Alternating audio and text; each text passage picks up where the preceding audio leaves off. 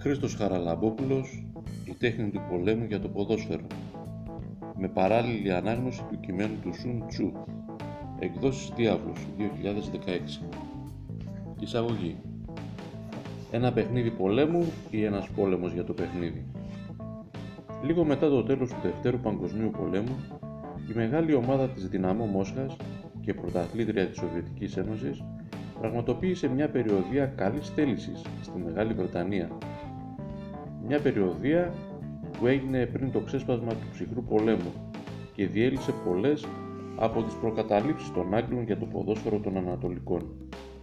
Και κάτι περισσότερο, αποτέλεσε μια προειδοποίηση για το ποδοσφαιρικό εγωισμό των Άγγλων που 8 χρόνια μετά θα δέχονταν ένα ταπεινωτικό μάθημα από τους Ούγγρους μέσα στο Γουέμπλεϊ.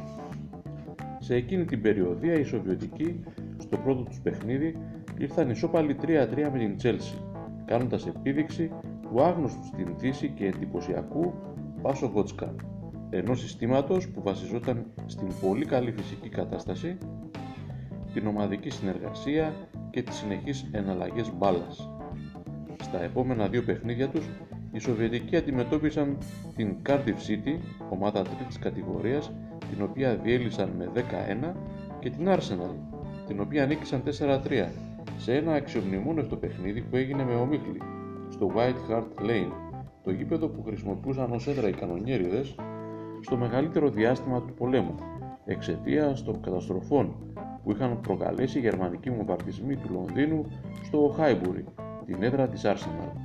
Το τελευταίο παιχνίδι των Σοβιετικών σε βρετανικό έδαφος έγινε στο Ibrox της Γλασκόβης, εκεί που η Δυναμό αναδείχθηκε ισόπαλη 2-2 με την Rangers. Περιττό να αναφέρω πως οι παίχτες της Δυναμό, επιστρέφοντας στη Μόσχα, αντιμετωπίστηκαν σαν ήρωες.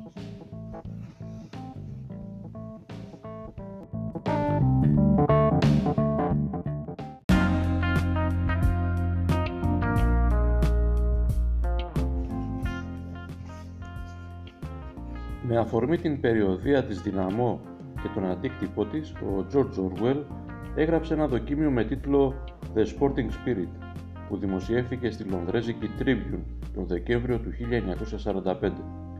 Ο Orwell δεν είδε κανένα από τα παιχνίδια που έδωσε η Δυναμό σε βρετανικό έδαφος και, όπως ομολογεί, του μεταφέρθηκαν εντυπώσεις και μαρτυρίες από τρίτους για 2 από αυτά, εκείνα της Δυναμό με την Arsenal και τη Rangers. Ο Orwell είχε κατανοήσει πόσο επικίνδυνο μπορεί να γίνει το παιχνίδι όταν χρησιμοποιηθεί για την τόνωση της εθνικής ταυτότητας και την στήριξη της κυρίαρχης ιδεολογίας. Γι' αυτόν ακριβώς τον λόγο επικεντρώνει την προσοχή του στο ερώτημα που κυριάρχησε στη δημόσια συζήτηση εκείνη την εποχή. Η σπουδαία ομάδα της Arsenal αντιπροσώπευε την εθνική Αγγλίας, όπως υποστήριζαν οι Σοβιετικοί που ήθελαν να προσδώσουν ειδικό βάρος στη νίκη τους, ή ήταν απλώς μια ομάδα του αγγλικού πρωταθλήματος, άποψη που πρόβαλαν οι Βρετανοί για να ακυρώσουν τον ισχυρισμό των Σοβιετικών. Στο δοκίμιό του, μάλιστα, ο Orwell σημείωνε τον φόβο του για την επιδείνωση των αγγλοσοβιετικών σχέσεων, στο ενδεχόμενο να ανταποδώσει την επίσκεψη της Δυναμό κάποια αγγλική ομάδα. Σε εκείνο το κείμενο υποστήριξε ότι το ποδόσφαιρο είναι ένας πόλεμος χωρίς τους πυροβολισμούς. Αυτή τη μεταφορά από τότε θα τη χρησιμοποιήσουν πολλοί, συχνά με διαφορετική διατύπωση αλλά με το ίδιο νόημα. Το ποδόσφαιρο θεωρείται μια αναπαράσταση πολεμικής σύγκρουσης.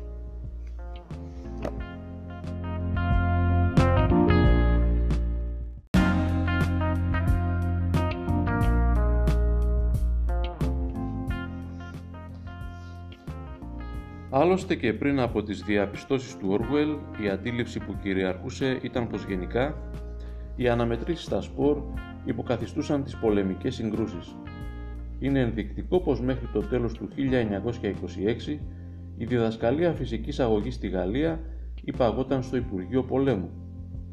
Ο Ανρί Ντεπράνς, ο δημιουργός του περίφημου ποδηλατικού γύρου της Γαλλίας, λίγο πριν την έναρξη του Πρώτου Παγκοσμίου Πολέμου, είχε δηλώσει ότι «πόλεμος τελικά είναι μόνο ο αθλητισμός, μια μεγάλη αθλητική σύγκρουση ανάμεσα σε 2 έθνη». Τη σύνδεση του ποδοσφαίρου με τον πόλεμο, ανάμεσα σε άλλα περιστατικά, θα μπορούσε να ενισχύσει και η περίφημη αντιπαράθεση της Ονδούρας με το Σαν Σαλβαδόρ στο πλαίσιο των προκριματικών αγώνων για το παγκόσμιο κύπελλο του 1970.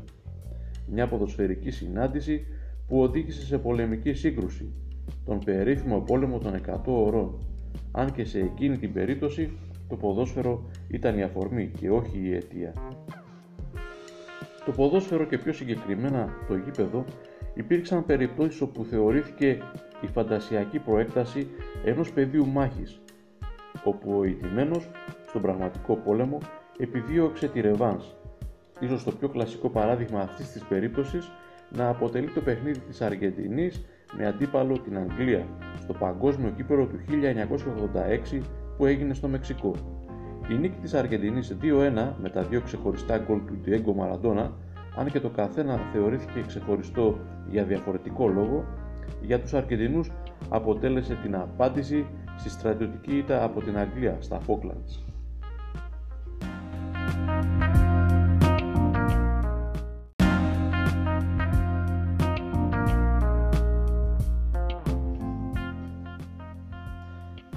Η επικράτηση των Γερμανών στο παγκόσμιο κύπελλο του 1954, όπου στον τελικό της Βέρνης νίκησαν με 3-2 την Ουγγαρία, αποτέλεσε μια ισχυρή ένεση αισιοδοξίας και τόνωσης της εθνικής υπερηφάνειας, ενός λαού που ζούσε κάτω από την βαριά σκιά της ήττας του Δευτέρου Παγκοσμίου Πολέμου.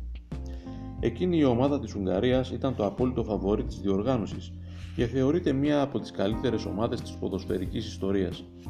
Μάλιστα, στον προκριματικό γύρο είχε επιβληθεί της γερμανικής ομάδας με το βαρύ 8-3. Αρκετά χρόνια μετά τους φόβους και τις διαπιστώσεις του Orwell, ο Γάλλος κοινωνιολόγος Κριστιάν Μπρομπερζέ, στο εθνολογικό βιβλίο του «Ποδόσφαιρο, σύμβολα, αξίες, φύλαθλοι», σημειώνει πως το ποδόσφαιρο περιέχει μια σειρά από αντιπαραβολές, με κυρίαρχη το «εμείς και οι άλλοι». Την πιο γνήσια έκφραση αυτής της αντιπαραβολής, που μπορεί να οδηγήσει σε έναν πραγματικό πόλεμο, ο οποίος θα ξεκινά από το γήπεδο, τη βρίσκει κάποιος σε ένα μάτς που ποτέ δεν ξεκίνησε, στις 13 Μαΐου του 1990, στο στάδιο Μάξιμι του Ζάγκρεμπ. Ένα παιχνίδι για το πρωτάθλημα της ενιαίας Ιουγκοσλαβίας ανάμεσα στην κροατική Δυναμώ Ζάγκρεμπ και τον Ερυθρό Αστέρα Βελιγραδιού, ομάδα σύμβολο της Σερβίας. Το ποδόσφαιρο εκείνο το απόγευμα ήταν δευτερεύον, μπροστά στη σύγκρουση των εθνικισμών της Κερκίδας. Τα επεισόδια ανάμεσα στους οπαδούς των δύο ομάδων και την αστυνομία λίγο πριν την έναρξη πήραν τεράστια έκταση και αποτέλεσαν την πρώτη επίσημη εχθροπραξία ενός εμφυλίου που θα οδηγούσε στη διάλυση της χώρας. Η σύγκρουση των εθνικισμών στα Βαλκάνια θα επαναληφθεί 24 χρόνια μετά, πάλι σε ένα γήπεδο, στο παιχνίδι της Σερβίας με την Αλβανία, που έγινε στις 14 Οκτωβρίου του 2014 στο Βελιγράδι για τα προκριματικά του Euro 2016. Η σύγκρουση αυτή, ευτυχώς, δεν ξεκίνησε κάποιον νέο πόλεμο, αλλά η φωτιά πάντα σιγοκαίει.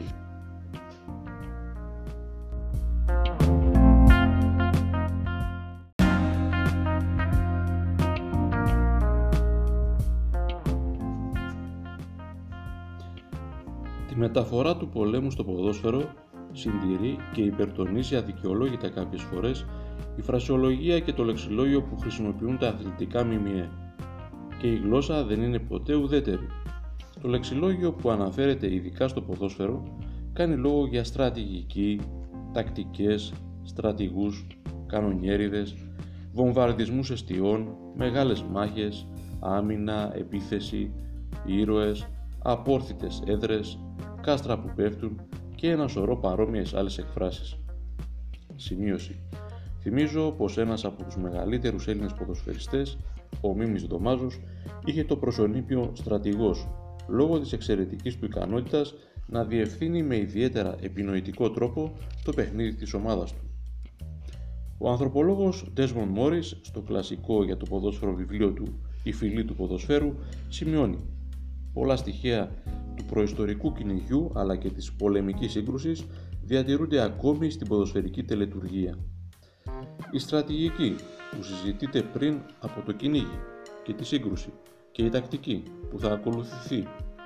Μεταξύ των συμμετεχόντων σε μια ομάδα πρέπει να υπάρχει ουσιαστική συνεργασία για να επιτευχθεί ο φόνος του θυράματος και η νίκη σε βάρος του αντιπάλου.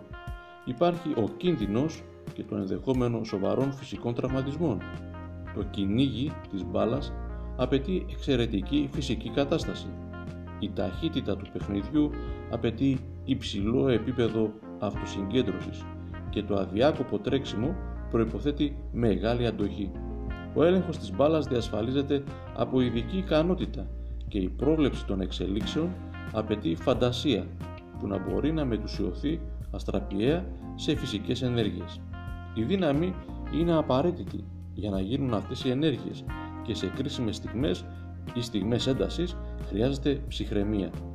Η στόχευση με ακρίβεια είναι προαπαιτούμενο και πάντα πρέπει να υπάρχει ένα ισχυρό κίνητρο που να ενεργοποιεί τη γενναιότητα όταν εκδηλώνεται απειλή από έναν ισχυρό αντίπαλο. Όλες οι λέξεις που επιλέγει να αναφέρει με κεφαλαία ο Μόρις είναι προαπαιτούμενα και για το νικηφόρο στράτευμα του Σουν Τσού.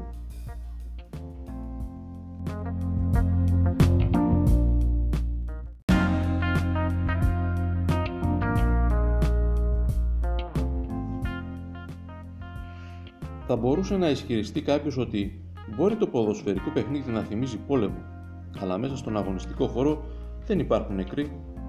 Οι κερκίδες και ο χώρος έξω από αυτές είναι διαφορετικό ζήτημα. Αυτό άλλωστε δεν είχε υποστηρίξει και ο Orwell, ότι λείπουν οι πυροβολισμοί. Η αλήθεια όμως είναι διαφορετική, διότι οι πυροβολισμοί μπορεί να λείπουν, αλλά νεκροί υπάρχουν. Ο Jean-Marc Foy της Εθνικής Καμερούν, ο Αντώνιο Πουέρτα της Ισπανικής Σεβίλη, ο Φόρ της Πορτογαλικής Μπενφίκα, Μίκλος Φέχερ και ο Πατρίκ Εγκέγκ της Δυναμώ Βουκουρεστίου, που άφησαν την τελευταία τους πνοή μέσα στον αγωνιστικό χώρο, είναι τέσσερις από τις πιο γνωστές περιπτώσεις της τελευταίας δωδεκαετίας. Ένα χρονικό διάστημα στο οποίο καταγράφηκαν επισήμως 70 ανάλογες περιπτώσεις σε ολόκληρο τον κόσμο. Παρά το γεγονός ότι σχεδόν όλοι αυτοί οι θάνατοι επισήμως οφείλονται σε παθολογικούς λόγους, ιδίως καρδιακά επεισόδια, είναι πλέον κοινό μυστικό ότι το φορτωμένο αγωνιστικό πρόγραμμα των ομάδων καταπονεί τον οργανισμό των ποδοσφαιριστών. Οι ιατρικές μελέτες δείχνουν πως η ταχύτητα της ανάκαμψης ενός οργανισμού ύστερα από ένα ποδοσφαιρικό παιχνίδι εξαρτάται σε πολύ μεγάλο βαθμό από την ξεκούραση και τη διατροφή. Το σωστό διατροφικό πρόγραμμα επιτρέπει στους μύες να αναπληρώνουν σε ποσοστό 80% το χαμένο γλυκογόνο σε διάστημα 3 ημερών. Συνεπώς, ένας επαγγελματίας ποδοσφαιριστής είναι κατά 80% έτοιμος για ένα μάτς κάθε 3 ημέρες. Όμως, ύστερα από ένα κύκλο 4 παιχνιδιών ανά 3 ημέρες, ο κίνδυνος τραυματισμού αυξάνεται κατά 60%. Τότε είναι πιθανό ο ανθρώπινος οργανισμός να χρειαστεί μεγαλύτερη επιστημονική βοήθεια, νόμιμη ή παράνομη, για να τα βγάλει πέρα. Ποιος όμως είναι ο λόγος που επιβάλλει τόσα πολλά παιχνίδια και τόση μεγάλη ένταση και πίεση ανάλογη μιας μάχης ή ενός πολέμου, έστω και χωρίς πυροβολισμούς? Μα το κέρδος.